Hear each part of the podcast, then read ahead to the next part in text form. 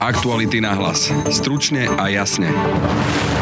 Ak neprestaneme emitovať skleníkové plyny do atmosféry, alebo ak ich výrazne neznížime, tak do konca tohto storočia sa oteplí o ďalšie 2 až 4 stupne Celzia. Čiže poprade už bude reálne také počasie, aby sme mali komárne nedávno a naše deti sa budú musieť teda prispôsobiť novým podmienkam. Klimatické podmienky, tak ako sme ich poznali doteraz, sú už minulosťou. Naše deti budú žiť v dramaticky iných klimatických podmienkách. Dôvodom je globálne oteplovanie a neschopnosť sveta naň dostatočne zareagovať, tvrdí klimatológ Milan Lapin. Má teda všetka tá naša snaha separovať odpad, presadnúť sa na bicykle, či vyhýbať sa napríklad mesu v tomto boji s globálnym oteplovaním vôbec nejaký zmysel? Európa v súčasnosti emituje 9% globálnej emisie oxidu uhličitého. To znamená, že keby okamžite zrušila alebo znížila na nulu emisiu, tak sa nič zásadného nestane, pretože zvyšok sveta to tak rýchlo nezareaguje a musíme sa vžiť do situácie, v akej žijú ostatné krajiny, proste kde je väčšinou dosť veľká bieda a oni, keď teraz majú šancu zlepšiť si životnú úroveň, tak to využijú. A využijú to tak, že budú vyrábať tovary, emitovať skleníkové plyny a pokúsia sa zabezpečiť priateľné životné podmienky pre svojich ľudí. Tornádo pustušiace obce na Južnej Morave, dramatické záplavy v Nemecku, rozsiahle lesné požiare v Grécku, no a do toho neustále sa zhoršujúce vražedné letné horúčavy, dlhé obdobia sucha, striedané mohutnými zrážkami, zimy skoro bez snehu a presun stredomorskej fauny a flóry až sem k nám na Slovensko. I tak vyzerajú následky globálneho oteplovania, v ktorom sme našej planéte dlho a poriadne podkurovali, no a ono nám to dnes vracia s čoraz ničivejšou silou. Ako teda bude vyzerať slovenské počasie v svetle klimatických zmien? Dá sa trend globálneho oteplovania ešte nejako zvrátiť a má zmysel sa snažiť žiť ekologicky, ak zvyšok sveta klimatické záväzky jednoducho ignoruje či priamo odmieta? Budú dôsledkom týchto zmien aj miliónové prúdy tzv. klimautčencov a ako sa nám vlastne predraží život, ako budeme chcieť žiť naozaj ekologicky udržateľne? Zdravé a kvalitné životné prostredie a ochrana prírodného a životného prostredia nie je zadarmo samozrejme. To znamená, že náš život v budúcnosti sa určite predraží. Témy otázky pre klimatológa profesora Milana Lapina. Počúvate aktuality na hlas. Pekný deň vám želá Braň Robšinský. Pred e, krátkým časom sme zaznamenali neuveriteľné tornádo na Južnej Morave. Zničilo domy, auta, krátko na to neuveriteľné záplavy v Nemecku. O tom, či je to predzvesť toho, čo budeme žiť a ako budeme žiť tých klimatických zmien, budeme hovoriť s profesorom Milanom Lapinom z Fakulty matematiky, fyziky a informatiky Univerzity Komenského. Dobrý deň, pán Lapin. Dobrý deň. Čiže tá otázka je už nastolená. Je toto naša budúcnosť? Otázka je celkom jasná. Samozrejme, zaoberáme sa touto problematikou. Vieme veľmi dobre, že v súčasnosti už máme v strednej Európe približne o 2 stupne Celzia teplejšiu klímu klímu, ako sme mali pred rokom 1990 po niekoľko storočí, dá sa povedať.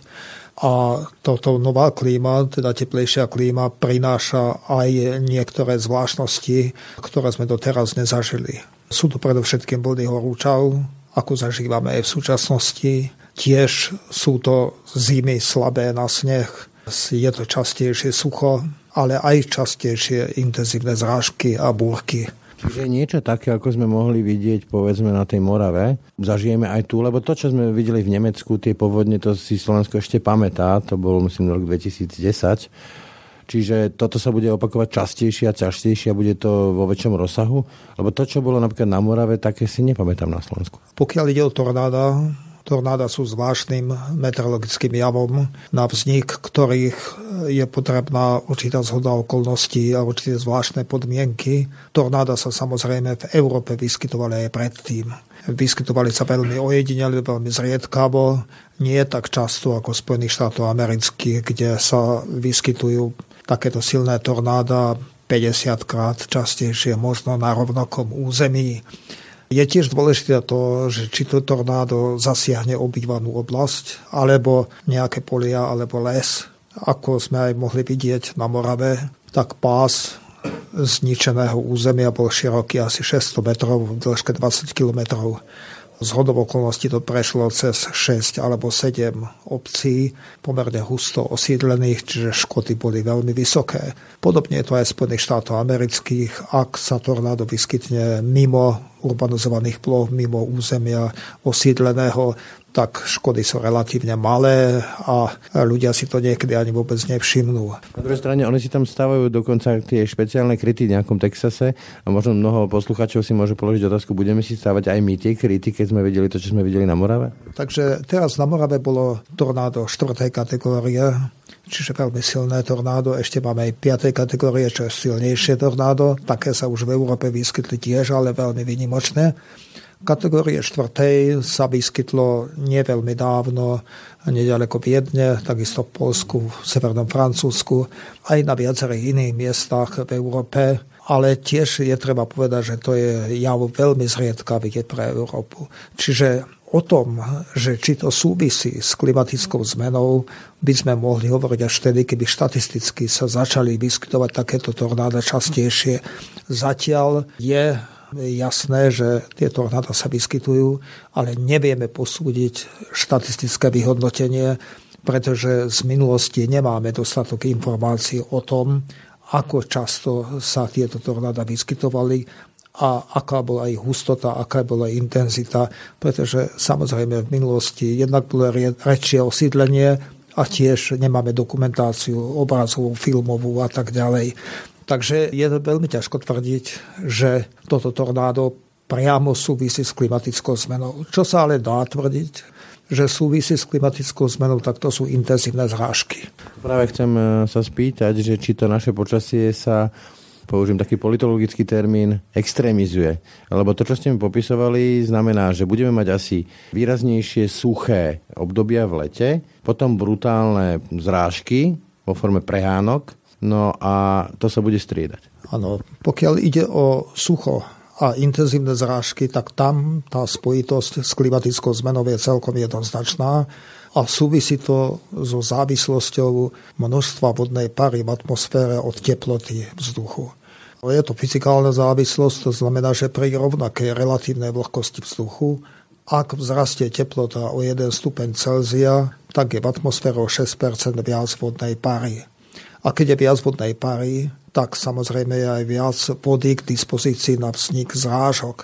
Čiže úplne iný charakter majú lejaky alebo búrkové prehánky pri teplote plus 30 alebo 35 stupňov Celzia a iné pri teplote 25 stupňov Celzia. To vieme z tropických krajín kde sa občas vyskytujú aj úrny zrážok viac ako 500 mm za jeden deň, pričom v studených regiónoch, napríklad na severe Európy, na severe Ázie, v blízkosti polárneho kruhu, tak tam sa za jeden deň veľmi zriedka, kedy vyskytnú vyššie úrny zrážok ako 50 mm. Čiže tam ten náraz, ten náraz je tam jednoznačný.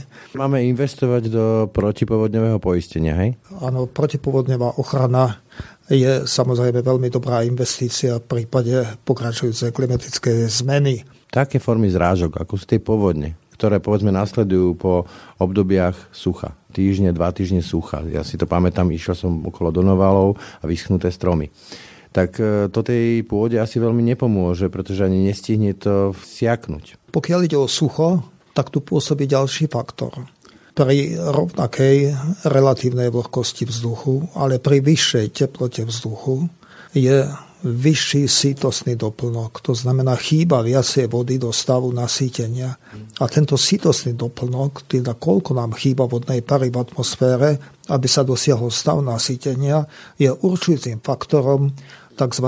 požiadaviek na zavlaženie alebo výparnosti alebo potenciálneho výparu. Čím je väčší sítosný doplnok, tak tým sa viac vyčerpáva voda z pôdy a tým rýchlejšie nastupuje sucho.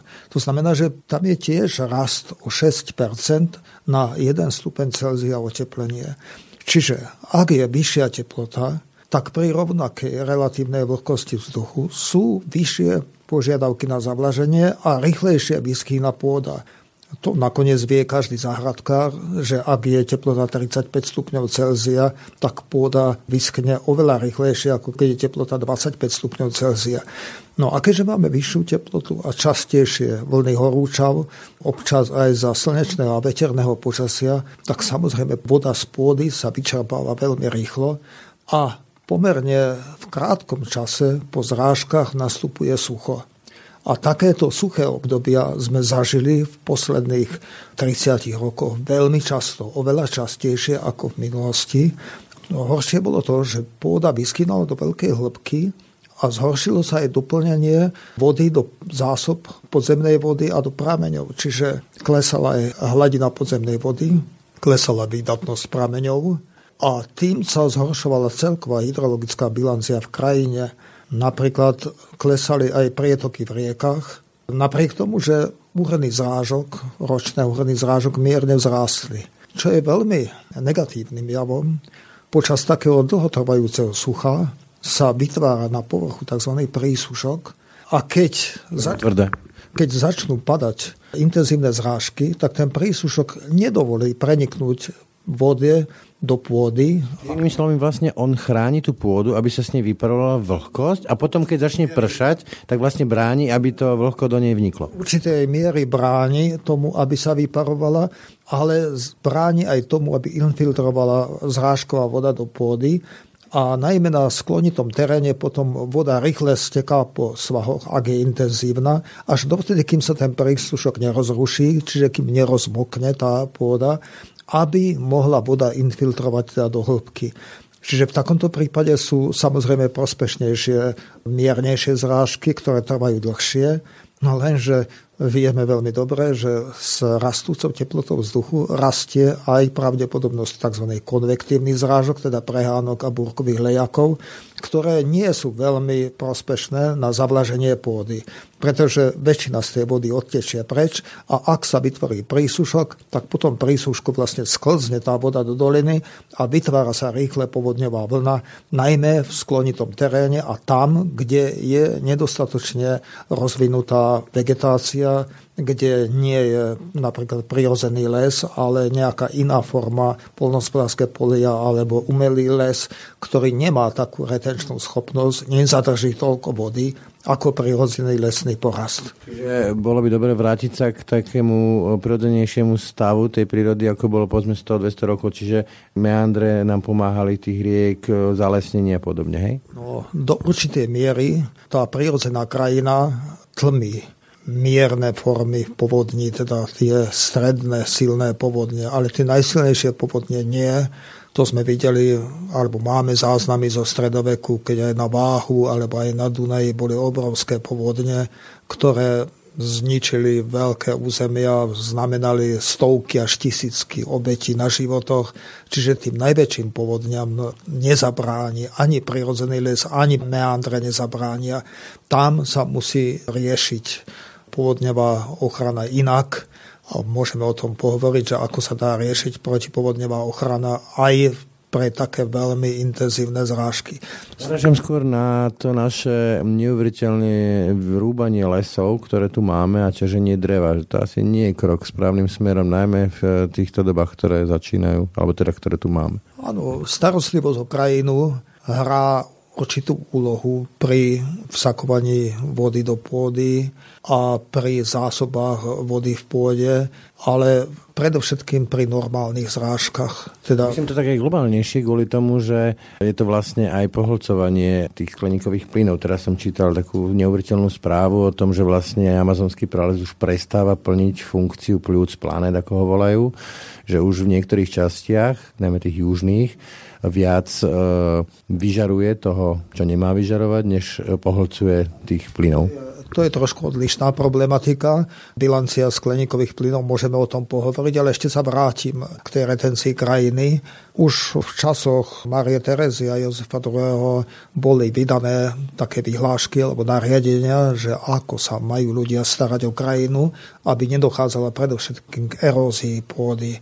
To znamená systém orania, po vrstevnici a nie po spádnici, systém udržiavania lesných ciest, odrážok a podobne, takisto systém hospodárenia v lesoch a tiež aj systém ohrádzovania riek, vytvárania meandrov, vytvárania inundačných území, vytvárania suchých poldrov a podobne, ktoré napomáhajú tomu, aby sa v krajine zadržalo čo najviac vody v tom čase, keď je veľký prebytok vody.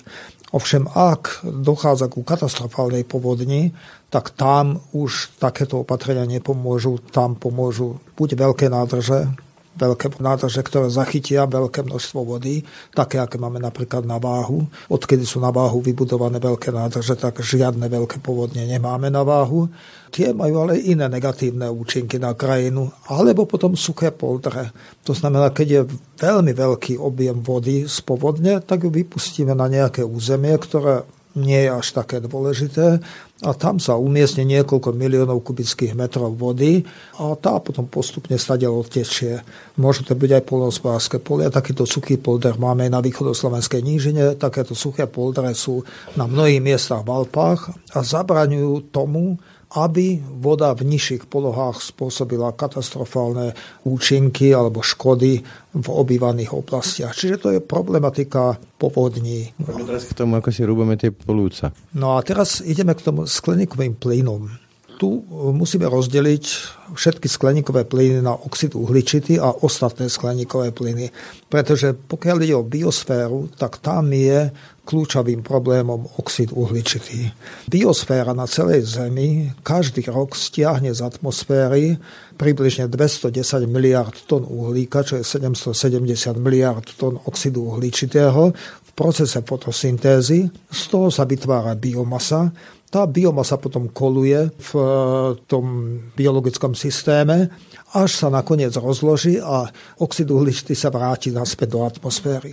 Táto bilancia je v celku vyrovnaná, to znamená, že koľko sa odčerpa z atmosféry, toľko sa aj do atmosféry vráti. Niečo málo, 0,4-0,5 miliardy tón uhlíka sa uloží do fosílií, ale zase také isté množstvo sa vulkanickou činnosťou a inými terestriálnymi procesmi do atmosféry dostane. Takže za posledných 12 tisíc rokov od konca ľadovej doby až do roku 1800 bola bilancia vyrovnaná a v atmosfére sme mali 280 približne 280 ppm oxidu uhličitého, teda koncentrácia 280 cm kubický na meter kubický oxidu uhličitého pomerne stabilná. Od roku 1800 postupne začala rásť koncentrácia.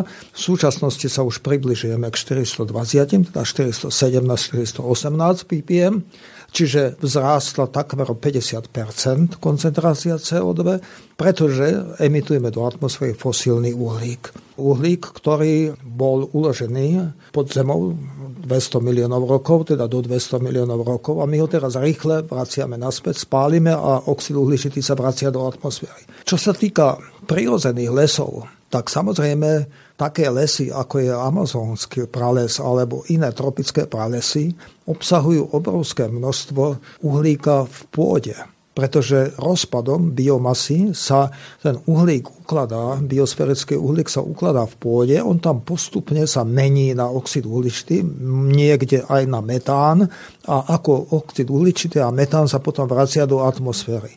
Ako náhle sa ten prales zlikviduje, čo teraz prebieha tak, že sa ročne asi 100 tisíc km štvorcových tropických a subtropických vlhkých pralesov likviduje, tak tá pôda už nie je chránená tým pralesom a z pôdy uniká do atmosféry oxid uhličitý vo väčšom množstve ako v prípade prirodzeného pralesa.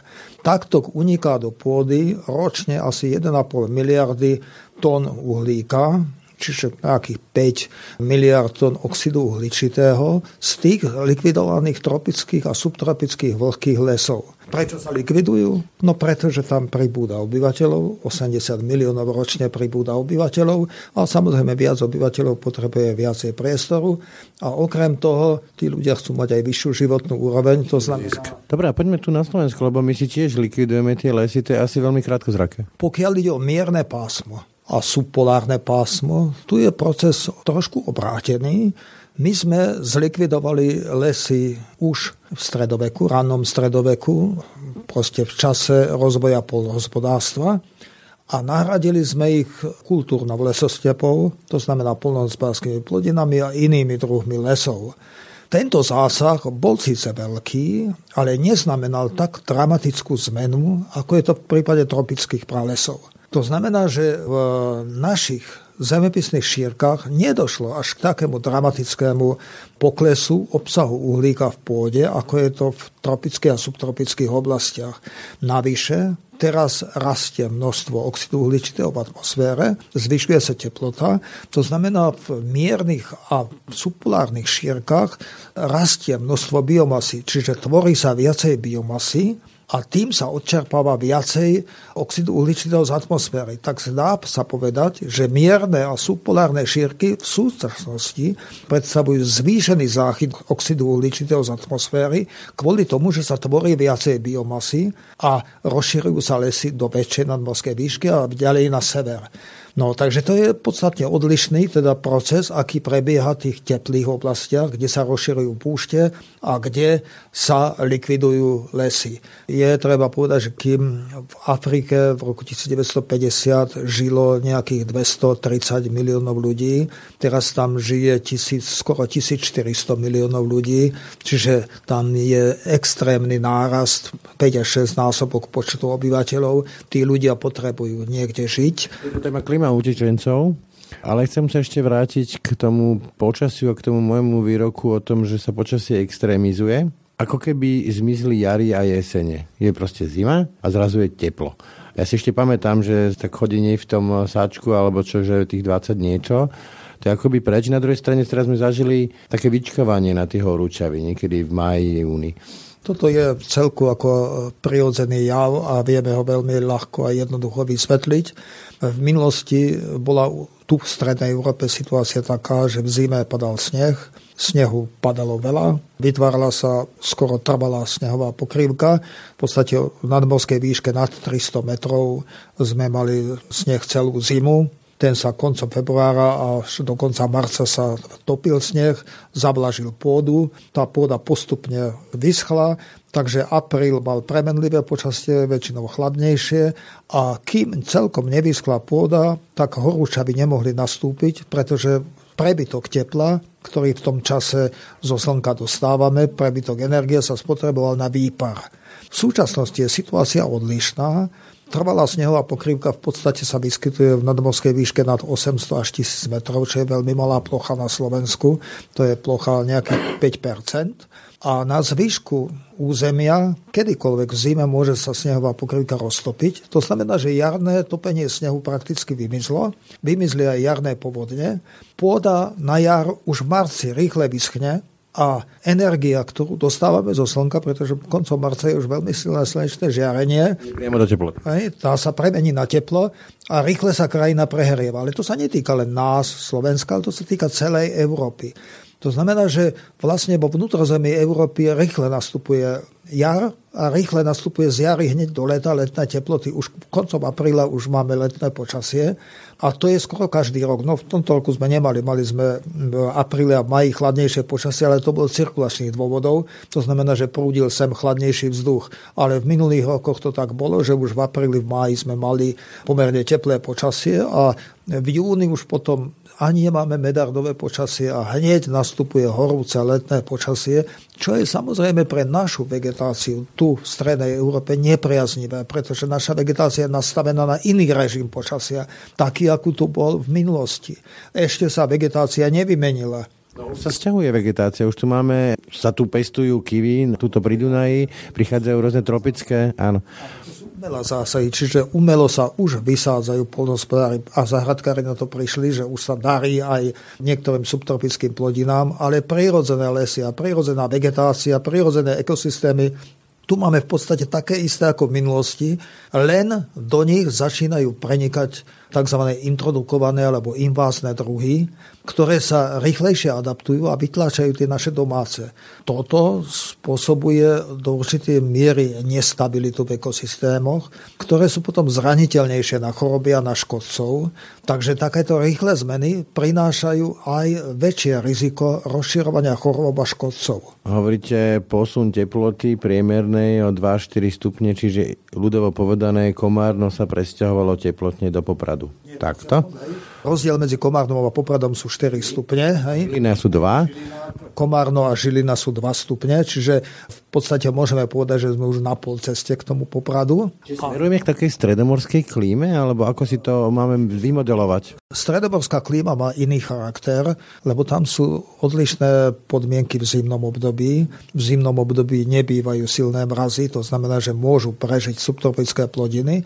U nás v zimnom období svieti málo slnko, sme vo vnútrozemí, to znamená, ľahko sem prenikne studený vzduch, je to blízko od východu, minus 20 stupňov, odkedy môžeme mať v zime, aj keď je to krátko pár dní, tak by všetky subtropické plodiny zahynuli. To znamená, že u nás sú predsa len odlišné podmienky. Len dlhotrvajúce mrazy, ako bývali v minulosti. Ak si pamätáte ešte zimu 1962-63 alebo 84-85, alebo tie ešte staršie zimy, ako ja si pamätám. 87 to bolo, alebo 6, to boli také strašné snehy. 86-87 takisto bola tuhá zima. Vtedy bolo niekoľko vpádov studeného vzduchu, čiže zima trvala dlho. Teraz, ak sa aj vyskytne vpád studeného vzduchu, tak je to jeden týždeň a dosť. Hej. Za jeden týždeň klesne teplota na minus 20 stupňov a dosť. Hej. Ale predtým to bolo, hockedy v zime sa stalo, že proste sa výrazne ochladilo a tak niektoré biologické druhy nemali šancu u nás sa udomásniť, prežiť Teraz nebýva každú zimu takéto ochladenie. Niektor... Také talianské zimy, že viac prší než sneží, sú také mazlavé. Skoro by sa dalo povedať, že máme, naše zimy sa začínajú podobať zimám v severnom Taliansku, teda v Páckej nížine, nie celkom pri mori, nie v Páckej nížine, alebo niekde v Srbsku, tak sa začínajú podobať a tomu teda bude zodpovedať aj vegetácia, lenže adaptácia vegetácie alebo ekosystémov na nové klimatické pomery trvá veľmi dlho. To neprebehne za 10 rokov. Niektoré druhy v ekosystémoch žijú aj viac ako 100 rokov. Napríklad stromy alebo machy, lišajníky a tak ďalej, že majú veľmi dlhé zotrvanie. To znamená kompletná výmena ekosystémov na nové klimatické podmienky možno bude trvať 200-300 rokov. Ale aké tu budeme mať klimatické podmienky o 200-300 rokov, tak to nevieme presne odhadnúť.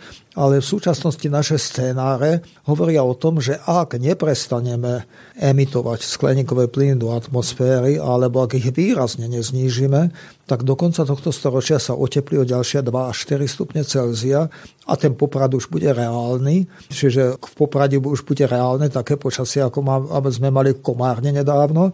Ja sa chcem skôr spýtať, že či sa bude dať vôbec napríklad v lete žiť. Lebo v tých mestách sa v lete v takomto počasí už pomaly prestáva dať žiť. Čítal som správy, že niekde v Azerbajdžane už chodia v mestách iba v autách, lebo peši sa tam proste nedá ani chodiť.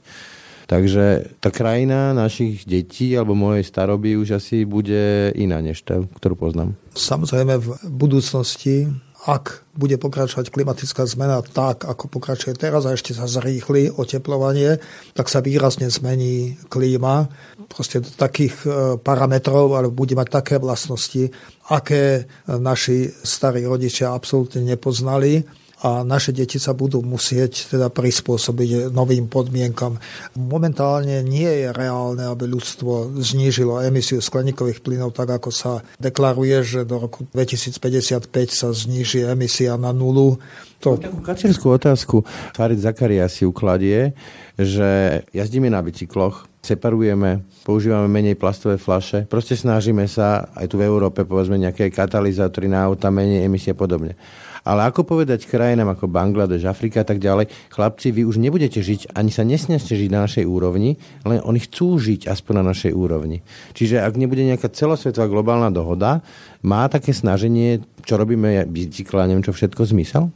Práve k tomuto som chcel dospieť, že viaceré európske krajiny deklarovali, že do roku 2055 sa pokúsia vytvoriť alebo zabezpečiť uhlíkovú alebo klimatickú neutralitu to znamená, že do atmosféry sa vypustí len toľko skleníkových plynov, koľko budú schopní teda pohltiť nejakou metódou. Čiže aspoň to nezhoršovať. Áno, že nebudú zhoršovať situáciu, lenže keď sa na to pozrieme očami reálnych faktov, tak Európa v súčasnosti emituje 9% globálnej emisie oxidu uhličitého. To znamená, že keby okamžite zrušila alebo znížila na nulu emisiu, tak sa nič zásadného nestane, pretože zvyšok sveta to tak rýchlo nezareaguje a musíme sa vžiť do situácie, v akej žijú ostatné krajiny, proste kde je väčšinou dosť veľká bieda, dosť veľký nedostatok a oni, keď teraz majú šancu zlepšiť si životnú úroveň a zlepšiť svoje podmienky, tak to využijú. A využijú to tak, že budú vyrábať tovary, emitovať skleníkové plyny a pokúsia sa zabezpečiť priateľné životné podmienky pre svojich ľudí. Nakoniec my od nich kupujeme tie tovary, ktoré oni vyrábajú. To znamená, že oni vyrábajú aj pre nás. A keby sme prestali dovážať tovary z rozvojových krajín, tak niektoré tovary by z našich obchodov úplne zmizli, pretože Európa dováža viac ako 50% spotrebného tovaru z rozvojových krajín. Nehovoriť o tom, že dovážame energetické zdroje, dovážame potraviny a tak ďalej. Takže situácia je veľmi ťažko riešiteľná. Potrebujeme globálne opatrenia, celosvetové opatrenia. Treba si ale povedať asi aj to, že tie opatrenia, a to sú napríklad, typický príklad sú autá, emisie a podobne, nebudú lacné. To sú drahé opatrenia. Čiže je to aj dopad na životnú úroveň, áno? Zdravé a kvalitné životné prostredie a ochrana prírodného a životného prostredia nie je zadarmo. Samozrejme, niečo to stojí. To znamená, že náš život v budúcnosti sa určite predraží ale my na to máme. My máme dostatok zdrojov a dostatočné príjmy, teda zarobíme si na to dostatok finančných prostriedkov, aby sme mohli zlepšiť životné prostredie. Ale treba sa vžiť do situácie ľudí v rozvojových krajinách, ktoré len tak tak majú prostriedky na to, aby prežili a nie ešte, aby sa snažili aj zlepšovať životné prostredie. Čiže bez pomoci vyspelých krajín, bohatých krajín, oni ani o krok nepostúpia ďalej. A bez toho, aby oni postúpili, tak to nemá zmysel a bude to mať dopad aj na nás. A bez toho, aby rozvojové krajiny sa pridali, tak vlastne nemá veľký zmysel robiť opatrenia u nás. Má to ale zmysel preto, že môžeme odskúšať metódy, ako sa to dá, môžeme ukázať celému svetu, že to ide, že existujú také možnosti, aby sme výrazne znížili emisiu skleníkových plynov do atmosféry a očakávať, že sa pridá k nám aj zvyšok sveta. Ale ako dobre vidíme, ani Spojené štáty americké sa veľmi nechcú pridať k nám, dokonca ani Rusko sa nechce veľmi pridať k nám. Zatiaľ sa nepridáva ani Japonsko, ani Austrália. Čína vyčkáva, síce má veľmi pekné sluby, ale emisia skleníkových plynov u nich rastie veľmi rýchle. Takže e, situácia je naozaj e, zložitá. Skôr dramatická. A to sa chcem spýtať vás. Z vášho pohľadu odborného, má nejaký zmysel? Prispievame naozaj k tomu, že zachraňujeme tú planétu, keď robíme všetky tie veci, ako je bicykel miesto auta, vlák miesto SUV. Kúpim si, keď už mám auto, tak si nekúpim to SUV. Všetky takéto veci, ktoré sú tým ekologickým spôsobom života. Prispieva to nejako, alebo sa to nejak tak rozplynie v tej atmosfére, poviem to takto pateticky? Takto, Európska únia, alebo krajiny Európskej únie, keď aj naplnia tieto ciele, tak to neprispieje výrazne k spomaleniu klimatickej zmeny, ale aspoň niekto na svete musí ukázať, že sa to dá. Proste ukázať cestu modernejšiu, ukázať cestu priateľnejšiu pre budúcnosť ľudstva. Nakoniec aj v stredoveku sme mali vedcov, vedeckých pracovníkov, nakoniec aj umelcov, ktorí ďaleko za rámec vtedajšieho životného štýlu boli schopní rozmýšľať, vytvárať hodnoty, ktoré sa aplikovali až neskôr, 100-200 rokov neskôr. Takže môžeme predpokladať, že to, čo Európa, Európska únia v súčasnosti vymyslí a začne aplikovať na svojom území, že o pár desať ročí to bude robiť aj zvyšok sveta, pretože sa klimatická zmena nebude zlepšovať, bude postupne sa zhoršovať situácia a určite aj ostatné krajiny musia prejsť na to, že sa tak žiť ďalej nedá. Nakoniec Európska únia má dostatok peniazy na adaptáciu.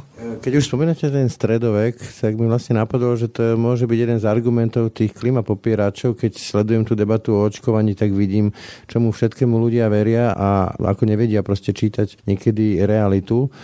Lebo malá doba ľadová. To je taký klasický argument tých klimapopieračov, že vlastne príroda a planéta sa mení vždy. Však boli tu aj obdobie v stredoveku, kde povedzme sa pestovalo víno niekde na Ostravsku a podobne a potom sa ochladenie a tak ďalej a že to nie je naša vina a prečo sa máme do toho starať. Planéta si poradí. Čo vy na to? To sú argumenty, ktoré lajci aj popierače klimatické zmeny radi používajú. Klaus napríklad. Samozrejme, oni si vyberajú len to, čo sa im hodí a nehovoria o kom- celom komplexe podmienok, aké vtedy boli. Samozrejme, aj v stredoveku sa vyskytli teplejšie roky a priaznivejšie roky, keď sa podarilo dopestovať víno. V súčasnosti takéto experimenty sa nerobia, pretože víno sa dá bezpečne dopestovať v teplých krajinách a doviesť kedykoľvek na svete a takisto aj... Myslím, že či to je argument e, voči tomu, že za to môžeme v úvodzovkách my. Či môžeme za to, hej? Ten argument neobstojí, pretože vtedy ja to dobre viem aj z prostredia mojej domácnosti, mojich starých rodičov, ktorí sa snažili, alebo snažili sa pestovať aj také náročné najvzácnejšie plodiny, ktoré sa podarili raz za 5, za 10 rokov, pretože bol ťažký dovoz. Tedy e, nedali sa, ovocie, zelenina sa nedalo dovážať tak ľahko z vzdialených oblastí ako teraz teraz zbytočne budete pestovať melóny na Liptove, keď ich ľahko doveziete z Maďarska s oveľa menšími nákladmi. Dokonca už v Európe sa prestávajú pestovať niektoré plodiny, pretože, alebo v Strednej Európe, lebo sa dajú doviezť z Južnej Európy alebo z zámoria. Ja sa spýtať, či sa vy napríklad nebojíte, ak ste sledovali teraz tú debatu o očkovaní, tej debaty, keď sa stane naozaj verejnou debatou, lebo momentálne nie je až tak veľmi verejná o klimatických zmenách a o zodpovednosti človeka, že ako táto verejná debata môže dopadnúť tu, na Slovensku, s tými všetkými hoaxami a nemčím všetkým. Občas sledujem diskusiu v médiách o klimatickej zmene, či už u nás na Slovensku v médiách, v Čechách, alebo aj v Nemecku, v Rakúsku, v Spojených štátoch amerických, podľa toho, ktoré jazyky ovládam, teda hovorím šiestimi jazykmi, som schopný šiesti jazykov čítať, tak samozrejme lajci radi spochybňujú všetko možné, čo sa dá a spochybňujú aj klimatickú zmenu a myslia si, že to sú len um, výmysly vedcov a politikov na to, aby ovládli ostatných ľudí a jednoducho to odmietajú. Odmietajú dokonca aj znižovanie emisie skleníkových plynov. Sú také argumenty, že to má oveľa menší vplyv, ako sa deklaruje, ako vedci vypočítali Odmietajú aj to, že máme v súčasnosti dlhé a časté vlny horúčav. Nájdu príklady v stredoveku, keď tiež sa vyskytovali vlny horúčav, hoci raz za 100 rokov, ale vyskytovali sa. Teraz sa vyskytujú každý rok. To, ale viete, ako laik, ako pravdepodobnosť Teória pravdepodobnosti alebo štatistika pre laikov je veľmi vzdialená disciplína. Oni si myslia, že to v podstate sú vymyslené hodnoty. Hej, všetky štatistické údaje a všetko, čo sa týka teórie pravdepodobnosti, že to sú vymyslené hodnoty. A ča... By som povedal, že sa im to nepáči, lebo je to, nie je to príjemné, ale teda jednoduchá krátka odpoveď je teda, že je to nezvratný proces, tá klimatická zmena a nesieme za to zodpovednosť, hej? Tak e, rozhodne zodpovedné za to sú ľudia, ale nie len my. Zodpovední sú ľudia na celom svete či sú to bohatí alebo chudobní, všetci sú zodpovední, lebo v súčasnosti v tých bohatých krajinách žije iba 1250 miliónov ľudí a 4 krát toľko alebo 5 krát toľko ľudí žije v chudobných krajinách, v chudobnejších krajinách, teda v rozvojových krajinách, ktorí už majú vyššiu spotrebu ako v tých bohatých krajinách, pretože tam rýchle rastie počet obyvateľov, kým v tých bohatých krajinách počet obyvateľov klesá. A dokonca v tých rozvojových krajinách rastie vrstva bohatých ľudí, keď sa prejdete v Afrike, po tých, e, keby ste zašli do Afriky, do tých veľkých miest, ale aj v Ázii, do veľkých miest, tak zistíte, že tam sú takisto brakodrapy a bohatí ľudia s veľkými autami a s veľmi nákladným životom ich ľudia. To znamená, že aj tam už rastie, sa rozširuje vrstva veľmi bohatých ľudí s vysokou spotrebou. Takže toto riziko, že bude rásť spotreba, bude rásť výroba tovarov, bude rásť emisia skleníkových plynov a bude sa zrychlovať klimatická zmena. Toto riziko je veľmi akútne a ak Európska únia bude sa hrať iba na svojom piesočku, a bude iba deklarovať alebo slubovať svoje ciele, o zníženie emisie skleníkových plynov v krajinách Európskej únie, tak sa to nič nevyrieši. Európska únia asi nemôže zostať autarkná proste len svoj ostrov, pretože nám už doslova klopú utečenci na dvere. To sú milióny ľudí, ktorí dnes sú tzv. klimatickí utečenci. Priestor, kde žili celé možno storočia, tam sa žiť už nedá. Oni jednoducho bojujú o život a utekajú tam, kde sa žiť dá. Rozumiete tomu? Je to úplne logické. Bol som v rozvojových krajinách, Videl som, ako tam ľudia žijú. Nakoniec veľký počet ľudí z rozvojových krajín, hlavne tí, ktorí majú slušné vzdelanie, už študovalo na univerzitách v Európe, v Amerike a v týchto vyspelých krajinách, keď sa vrátia domov, tak vedia to odovzdávať. A pochopili, že proste Európska únia alebo vyspelé krajiny potrebujú pracovnú silu, pretože nemáme dostatok mladých ľudí, nemáme, máme málo detí. To znamená, v budúcnosti tu budeme potrebovať milióny pracovníkov aby sa zabezpečil chod spoločnosti, aby nedošlo k e, sociálnemu kolapsu celej spoločnosti. Takže oni dobre vedia, že tie milióny ľudí, ktoré chýbajú vo vyspelých krajinách, tak oni môžu nahradiť. Takže budú prúdiť utečenci, najprv tí veľmi vzdelaní a tí, ktorí sa môžu dobre uplatniť, neskôr aj ich rodiny a ďalší, ktorí majú problémy s prežitím v týchto oblastiach. Európsku úniu, ale aj Spojené štáty americké čakajú ťažké časy v budúcich 10 ročiach, pretože dojde k značnému premiešaniu obyvateľstva. Prídu sem noví ľudia s novými kultúrnymi, náboženskými, etnickými zvyklosťami. S týmto musíme počítať. Nakoniec už to vidíme aj v Európe, aj v Spojených štátoch amerických, že tento proces prebieha a treba sa na to pripraviť a pripraviť sa tak, aby sa minimalizovali tieto spory, aby sa minimalizovali problémy v budúcnosti. Neviem, či sa im to podarí, ale mladí ľudia sa musia na to pripraviť. Tlak z rozvojových krajín bude veľký, jednak kvôli klimatickej zmene, aj kvôli tomu, že je tam veľký prebytok obyvateľstva. Proste je tam pôrodnosť vysoká, každý rok tam pribúda 80 miliónov nových ľudí a aj preto, že vo vyspelých krajinách je veľmi nízka pôrodnosť a budú chýbať pracovníci. Takže ďakujem profesorovi klimatológovi Milanovi Lapinovi. Ďakujem aj ja. Do počutia. Tak to bolo z dnešných aktualít na hlas už naozaj všetko. Od júla naše podcasty prechádzajú na letný režim, na aký ste zvyknutí z minulého leta či z vianočných prázdnin. Inak povedané, denne budú vychádzať dva podcasty, teda ranný podcast Ráno na hlas a večerný podcast Aktuality na hlas, ale namiesto nich bude vo všetkých našich kanáloch jeden jediný denný podcast.